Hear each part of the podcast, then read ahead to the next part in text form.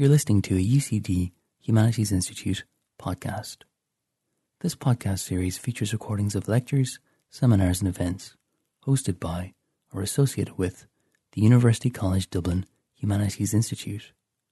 Our podcasts are available on Apple, Spotify, and on SoundCloud. For more information and to listen to hundreds of podcasts, go to ucd.ie forward slash humanities. This podcast features a paper from Transnational Humanities, Concept and Praxis, the 2021 UCD Humanities Institute PhD Conference. This online conference took place on the 19th of February. This podcast features the conference keynote, which was given by Dr. Ailbhe Kenny from Mary Immaculate College, University of Limerick, who presented on Shaping Space While Stateless Insights from Transcultural Interactions thank you very much for the invitation. I'm I'm already really enjoying um, the huge variety of, of, thoughts and ideas and perspectives already. So so thank you for that. Um, as the title of the talk suggests, I want to discuss how transnationalism, statelessness, migration, and diaspora can all become entangled through, in, and across cultural interactions. I particularly want to focus on how people deemed stateless create cultural spaces to open up new forms of identity that resist narrow categorizations, nationalisms, monocultures, and fixed geographies. Thus, the discussion today moves away from refugee and asylum seeking tropes that rely on narratives of victimhood. Rather, I want to foreground agency, and a claiming of space within networks of diverse communities in which individuals work to shape and are shaped by transcultural interactions. I've been increasingly interested in recent years in how people deemed stateless belong to and sound Irish cities through their actual music making. As Kiwan and Meinhof state, by following the life stories and career trajectories of migrant musicians as individuals, we are able to move away from discourses that essentialize ethnicity. Instead, we're able to trace the experience of migrants as individuals who are not solely identified in terms of their ethnic or national affiliations. For people who are seeking asylum or have sought asylum in their lives, their music making becomes an alternative way of being and a form of transnational citizenship. Western reminds us that citizenship is not only something conferred or denied by the nation state, but something performed, and that these performances are ethical, cultural, creative, social, and often pleasurable. So I draw on ethnographic research, which included attending gigs, formal interviews, informal conversations, as well as broadcasts and videos that are publicly available. And as you can imagine, those publicly available broadcasts and videos have become more important this last year than ever before. Uh, to kind of situate the research, the research is ongoing and, and the current examination forms part of a much larger European project uh, that's funded by HERA on migration and integration in night spaces. So the research today I'm presenting on is carried out alongside postdoctoral research fellow Dr. Katie Young. And we're specifically in Ireland looking at migrant music making amongst the African diaspora. And as you can see across different countries, there's different kinds of people have taken different types of focus. You know, they've, they've um, some people are looking at bike couriers, for instance. Others are looking at LGBTQ plus spaces that, that migrants are are uh, shape themselves in London. You know, there are people looking at youth practices in Rotterdam, Cape Verdean communities in Amsterdam, etc., etc. So quite a, a, nice variety of, of different types of projects going on, but all under this umbrella of how migrants uh, narrate night spaces. For this discussion today, though, I focus on musicians living in Ireland who are seeking asylum or who have been part of the asylum seeking system. The lives, of course, of their lives are complex. They're invariably both transnational and intersectional. Stereotypes and assumptions are therefore unhelpful and false. As Toll Free commented on refugee lives, there is more to me than trauma. As such, Their identities undergo processes of multi belonging, where lives can be, as Katrina Líocha and, and other authors have said, their lives can be embedded in local places as well as in global, global and transitional spaces. Hall's understanding of racial and ethnic identity, I think, is also a useful lens to consider. For him, race is a floating signifier. Its meaning is not fixed, but rather contextual. And as such, racial identity is constantly being redefined within different encounters and cultures. Sociologist Zygmunt Bauman sees all refugees as stateless, claiming they are outcasts and outlaws of a novel kind all measures have been taken to assure the permanence of their exclusion. This stance strongly echoes the work of Said, describing the contemporary condition as the era of the exile. Within such an age, he claims dominant Western ideas of fixed identities, attachments, and certainty fall away. This is, of course, quite a radical shift and one which does not always sit well with non exiles returning to Bauman, he too points to the discomfort strangers and more specifically refugees bring with them to host societies. He explains strangers tend to cause anxiety precisely because of being strange and so fearsomely unpredictable, unlike the people with whom we interact daily and from whom we believe we know what to expect directly relating to the exilic condition to transcultural interactions. Musicians are entangled in struggles, which of course are geopolitical and economic, but simultaneously are cultural, social, and indeed intellectual. Bounded by asylum seeking systems, they arrive as exiles, as Said would call them, and as Bauman would say, strangers. The transient and temporary nature of asylum seeker accommodation known here in Ireland as direct provision, further adds to this, where they're often physically segregated from the local villages, towns, and cities that they actually reside in. and indeed, I know there are um, there are people on this on this Zoom seminar not from Ireland, so to give you a, a kind of a flavour um, of what the kind of controversies that surround direct provision. I've just put up some images here. This system was set up in the year 2000 to house those seeking international protection. The residents receive a weekly allowance, very meagre, uh, in addition to food and board. The accommodation settings are very, very controversial. Um, and indeed, you get a sense of those kind of media debates and controversies, even just from, from that one slide. The three musicians discussed in this presentation all arrived in Ireland seeking asylum, and one of them, in fact, still resides in direct provision this aspect of their lives intersects and interrelates with the multiple transnational and intersectional identities that they hold. They also span different ages of arrival in Ireland, and this I think is, is, is quite interesting. Um, one of the musicians I will speak about arrived as a young child, another in their late teens, and another as a middle aged adult. This adds another, yet another interesting layer to the study in seeking to examine how these three Afro Irish musicians are not just shaping and being shaped by Irish cultural spaces, but how they're breaking boundaries to essentially build new musical spaces to which they belong to. So, with that, I would like you to meet Senita Appiakorang. Here she is. Senita was born in South Africa and left at eight years of age with her mother and sister to seek asylum in Ireland. They lived in direct provision for two years, after which time a deportation order was served. Their mother fled the night before they were due to be deported, and the two siblings were subsequently adopted by an Irish family in Kerry. Senita went on to gain a degree in music and English at University College Cork and is 28 years of age. She describes herself as a singer, songwriter, collaborator, and DJ. She is the lead singer with Cork based band Shookrah, and that's the band image there. And she also hosts a monthly podcast on Dublin Digital Radio called Points of Intersection. And I recommend uh, that you log into that one. Very interesting stuff there. Senita is acutely aware of how exoticized she was growing up in a small town in the southwest of Ireland due to her skin colour. Here's a short clip of her recounting this in the documentary This Land.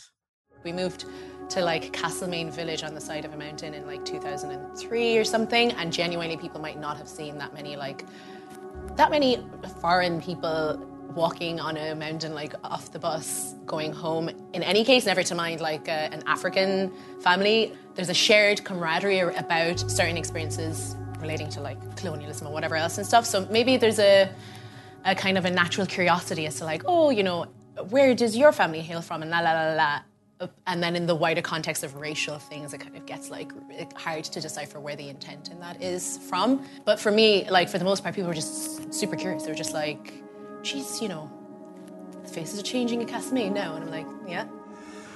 She explains the different experiences of living with diversity within direct provision to a very homogenous school experience, both occurring within her childhood at the same time on a daily basis. She says in direct provision, it felt like a different orbit because you were mainly surrounded by people from different parts of the world. But as soon as you went into school, you felt the novelty of everyone being like, oh my God, do you carry buckets of water on your head? And like answering questions. I was like, literally, South Africa is the richest country in Africa. I went to a private school with very fancy uniforms to like a school in Tralee Town, which is totally fine and has a great education. But I was like, guys, you know nothing, get a grip. Musically, Senita was singing regularly from a young age, and this was embedded in family life through church going. While Senita describes a more vibrant Pentecostal church in South Africa, she also explained in an interview that the church music side of her journey was able to continue in Ireland with her family. Furthermore, international artists such as Whitney Houston and Mariah Carey were a major influence on her in South Africa, but those influences also carried over to Ireland quite easily. She recounts then that musically, as a young child, coming to Ireland expanded her influences as opposed to radically change them. And this is in quotes. So all of these girl bands and early noughties Britpop and all those now CDs and stuff, I was obsessed with buying all of those. It broadened my exposure as well to more American artists and kind of westernized music on a bigger scale because it was just like the predominant stuff that was played on TV and radio. So it was kind of less of a shift of music community and just more that it really expanded it. End quotes. Interestingly, Samantha Mumba was at the peak of her career during her childhood. So this is really interesting. For anyone who doesn't know who, who, Samantha Mumba was, some of you may remember and some of you may not. Um, but she was um, an Irish-born uh, pop artist, but her, her one of her parents came from um, Zimbabwe, I think, but I'll have to double check that. Zimbabwe, I think. Um, and, and so this was interestingly interesting how Senita was able to identify with Samantha as a child growing up. And, and I quote from Senita I remember lying to my friends in secondary school. I was just like, yeah, Samantha Mumba is my cousin. Everything was believable because it was new and I was novel. I was obsessed with her because it's this representation. There's Black people here that are not me. That was a big deal. I grew up loving her on kind of a local level. End quote. As found in a previous study that I did with children living in direct provision, Senita is racially identifying with music artists here. As well as this, Senita is afforded a chance to capitalize on her otherness through the representation of a Black female pop artist in Ireland, or as she says, at a local level. She distinguishes this as being quite different to such representation through an international star such as Whitney Houston. She claims, My formative years were spent in the countryside in Kerry, which is where I'd call home. And being very kind of Irish, but Irish in a very unique way, where I'm a black girl raised by two white people in a countryside context. It felt very much like I'm basically the whitest black girl that you know. So don't even look at my color. It's a very complex thing, the idea of black identity.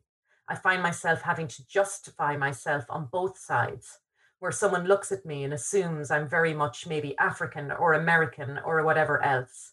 And then I go into a black community and they're like, You're not really like us, are you? You're like a weird, funny Oreo version of it, or whatever.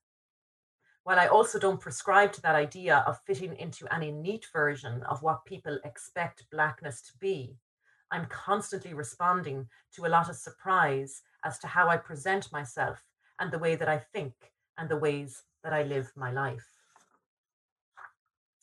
Connecting with this, Senita's musical identity is multifaceted and draws from numerous genres and influences. She also has mixed informal and formal music learning within her musical journey. The wide music friendship circles and networks acquired during her degree aided her route to gaining DJ and band gigs in Cork and beyond. She explains about the music scene. Cork was my musical home and the growth of my musical identity, experimentation with different genres, either listening or performing. Because the Cork scene was relatively slow, it was easier to connect with and jam with musicians.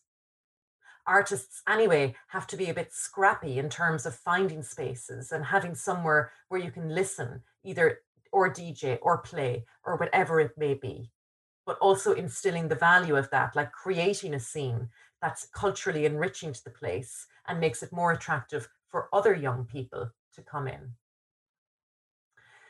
Senita repeatedly talks of the Cork music scene as a network that is built on shared interests and interactions. Yet she also recognizes the novelty factor that she brings to that space. She says, Cork is a hub in itself and it kind of nurtures and supports itself. And I feel like I was also novel. Like, I don't know how many of my friends or people in that community of the creative world would have had that many, you know, Black Irish people that's essentially very different and is something different to contribute, but also feels very relatable. So there was probably a huge element of curiosity as to what I did and what I brought to the table. And now I'd like you to play. We're talking about Senita's music all the time, so it's time to actually hear some of it and, and, and watch. So here's a music video, a short clip from a track by her band Shookrah. This track is called Flex. What's interesting about the video is it's um, shot within a very well-known Cork music venue called Dali. And we also see in the video quite a diverse group of dancers from the Cork art scene alongside Senita. Here we go.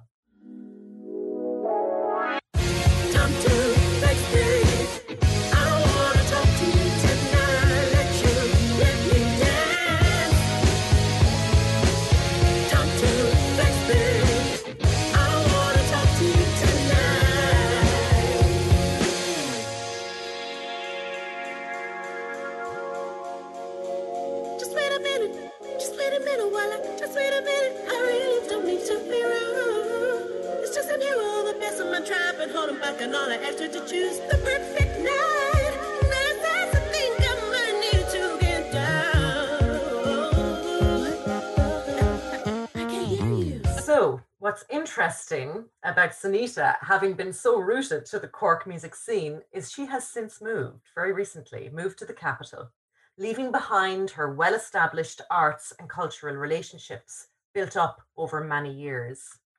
She states, moving to Dublin has been another journey. Even though I know quite a lot of people from a network perspective, they're not real relationships.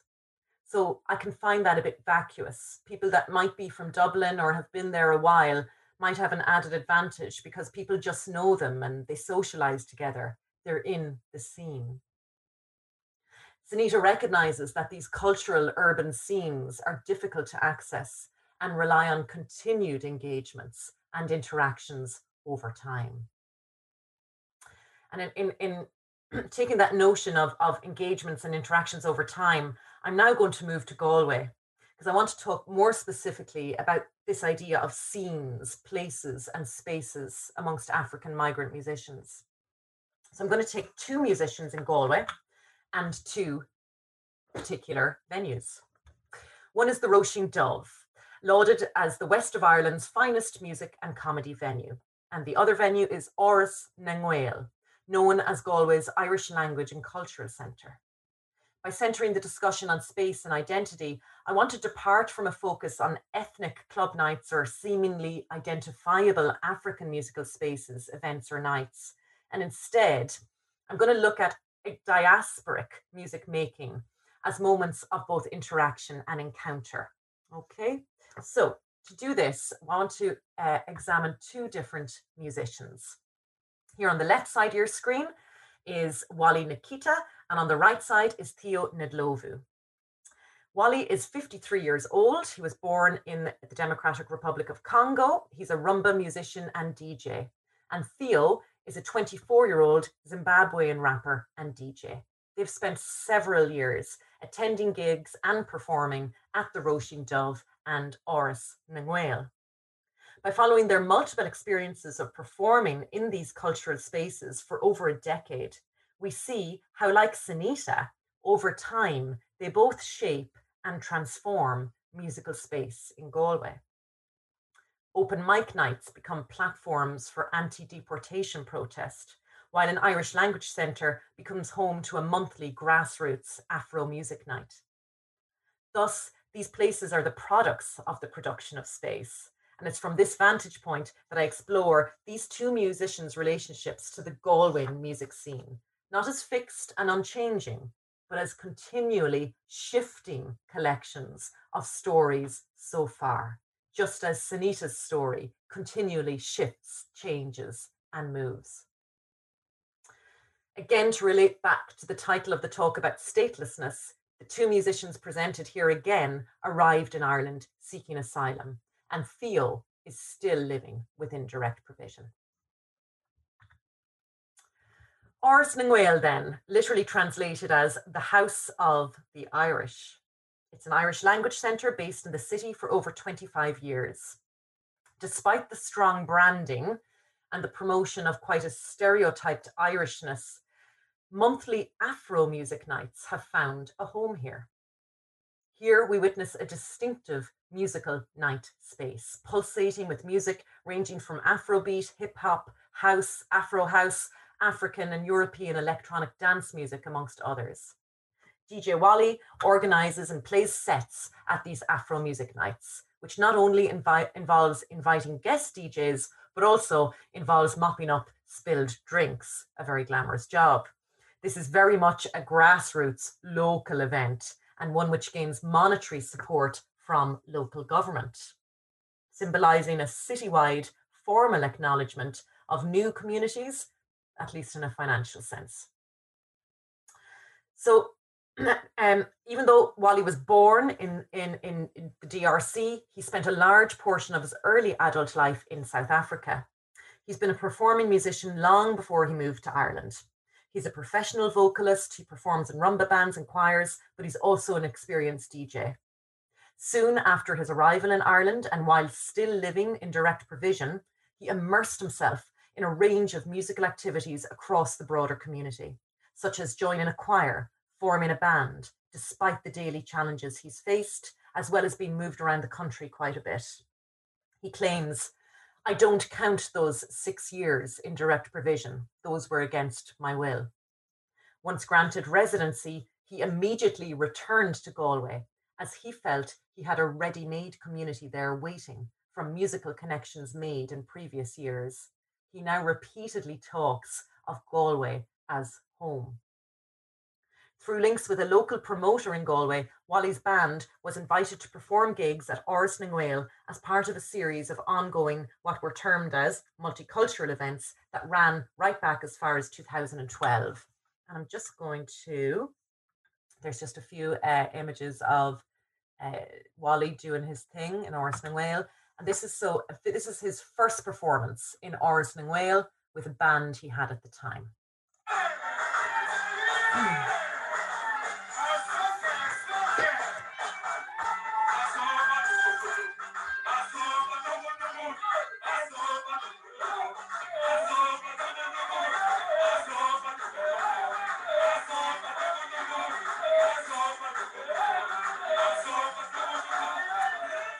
These performances in Áras uh, makes clear that from as early as 2012, Wally was continually crossing paths with a range of musicians and community members in this space.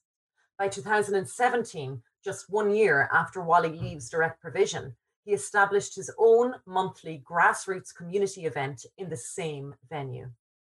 Known as Afro Music Night, this monthly event features local DJs who perform music from across the African continent, and indeed many of whom are still living in direct provision. The crowd, however, draws from a multi generational group from various backgrounds. And here is a short clip of Afro Music Night. Actually, I'm sure as I'm playing all these music videos in different venues, I'm sure you're all longing to go to a gig. I certainly am. Anyway, here's another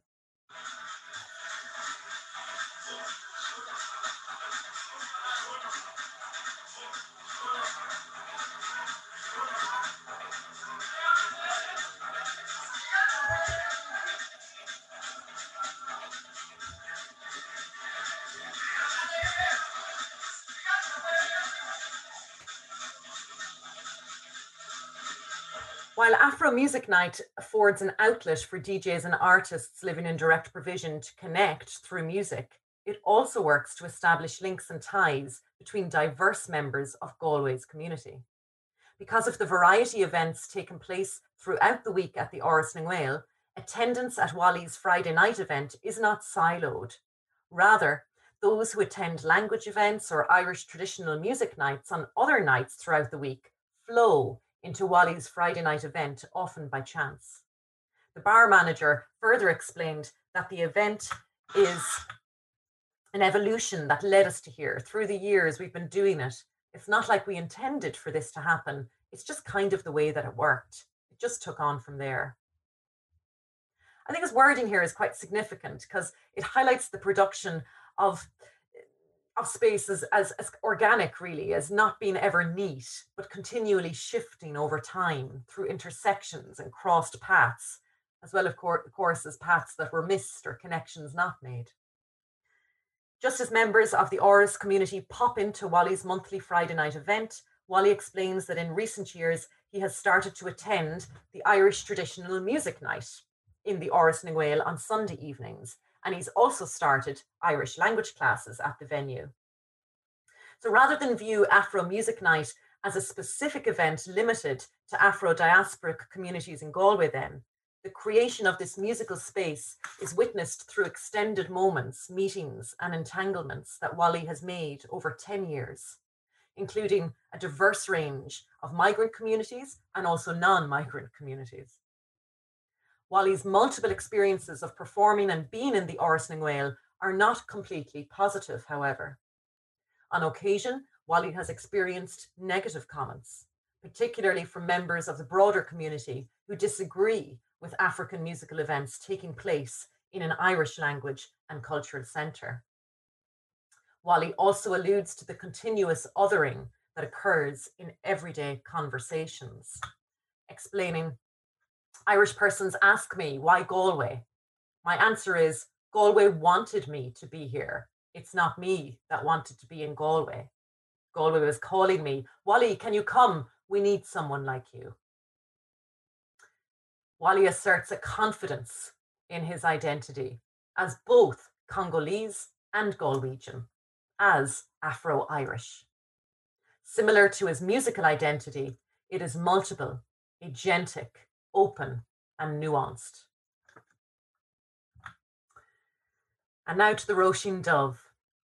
The Róisín Dubh, loosely translated as Black Rose, is a key music and comedy venue in Galway, well known both nationally and internationally. Akin to the Áras, it has become increasingly a more diverse space in recent years, reflecting the city it resides in.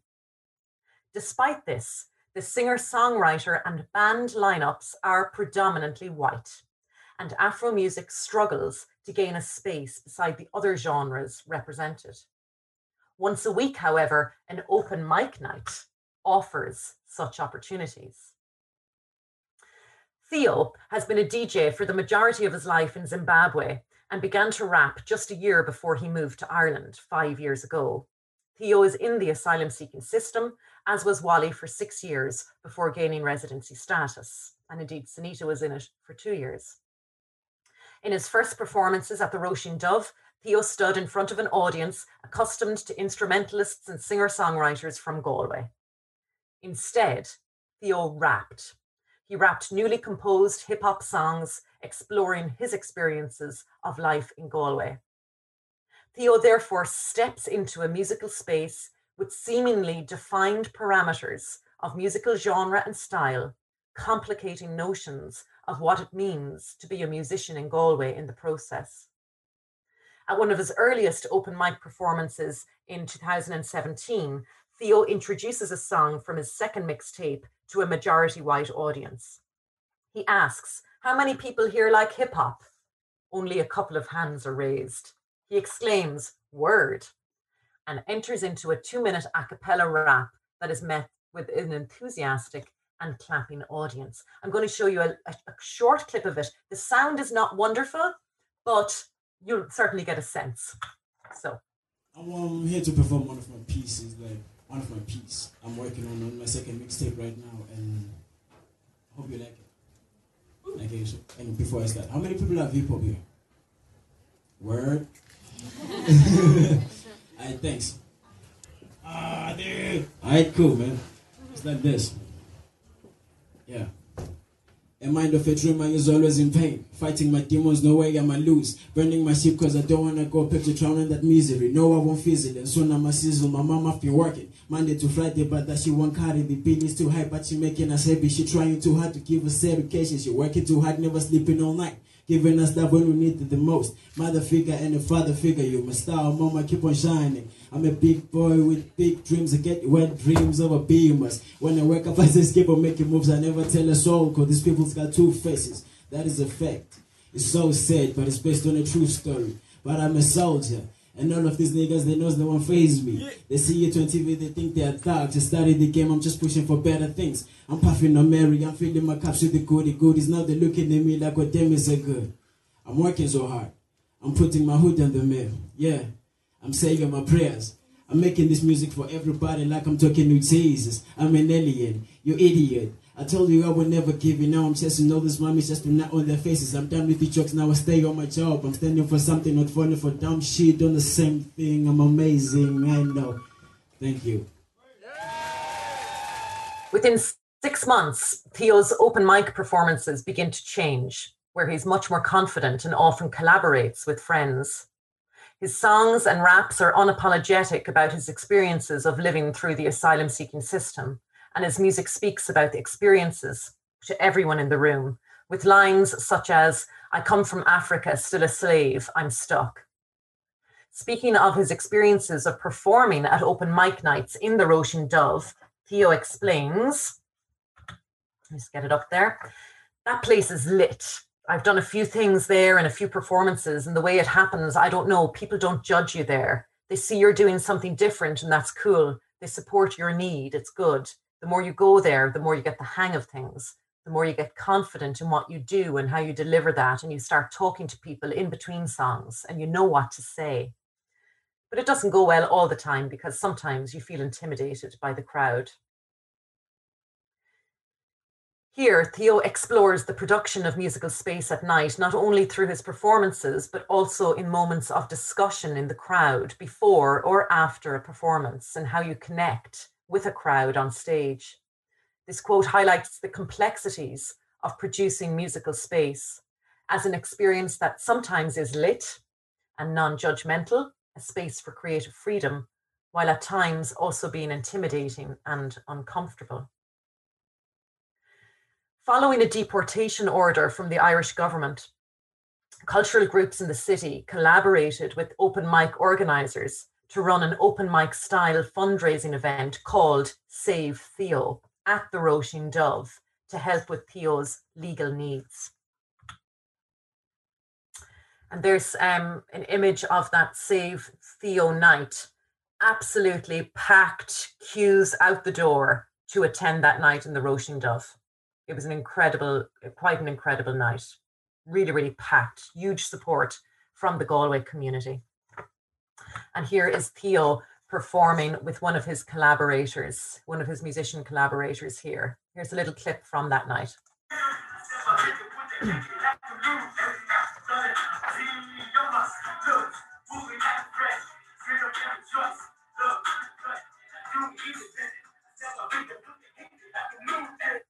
Again, just giving you a flavor.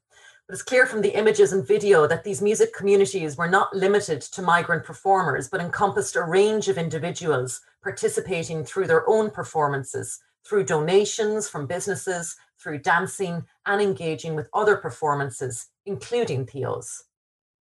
The Save Theo event then was, in a sense, a culmination of a process of producing musical space and musical communities in the Róisín Dubh across several years through a series of transcultural interactions and indeed missed interactions.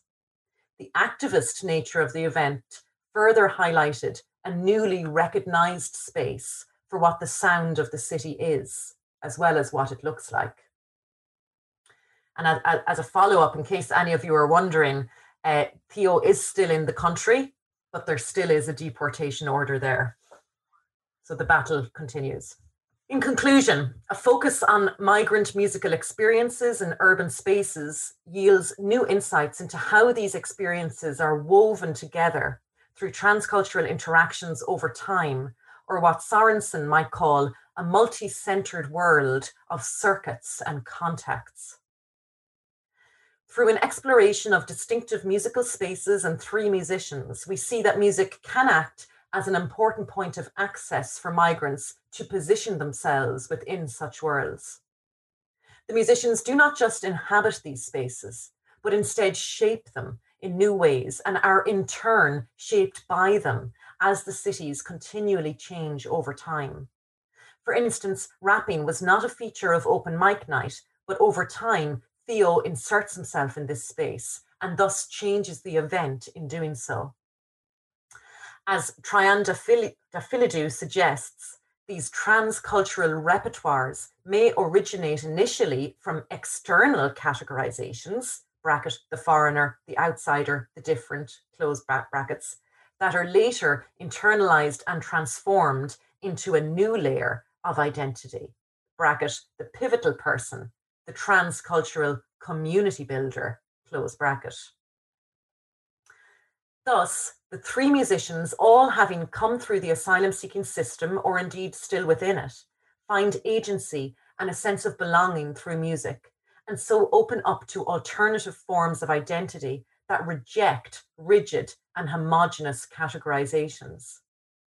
Sharon Todd states when voices begin to be heard or when things previously invisible are put into our field of vision, then publics are claimed.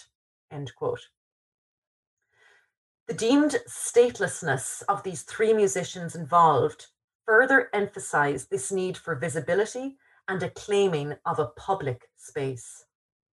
This is shown to be both a subjective but also a communal experience amongst migrants and non migrants that highlights how such transcultural practices are shaping new and future cultural spaces within Irish cities. Thanks for listening to this UCD Humanities Institute podcast. Our podcasts are available on Apple, Spotify, and on SoundCloud. For more information and to listen to hundreds of podcasts, go to ucd.ie forward slash humanities.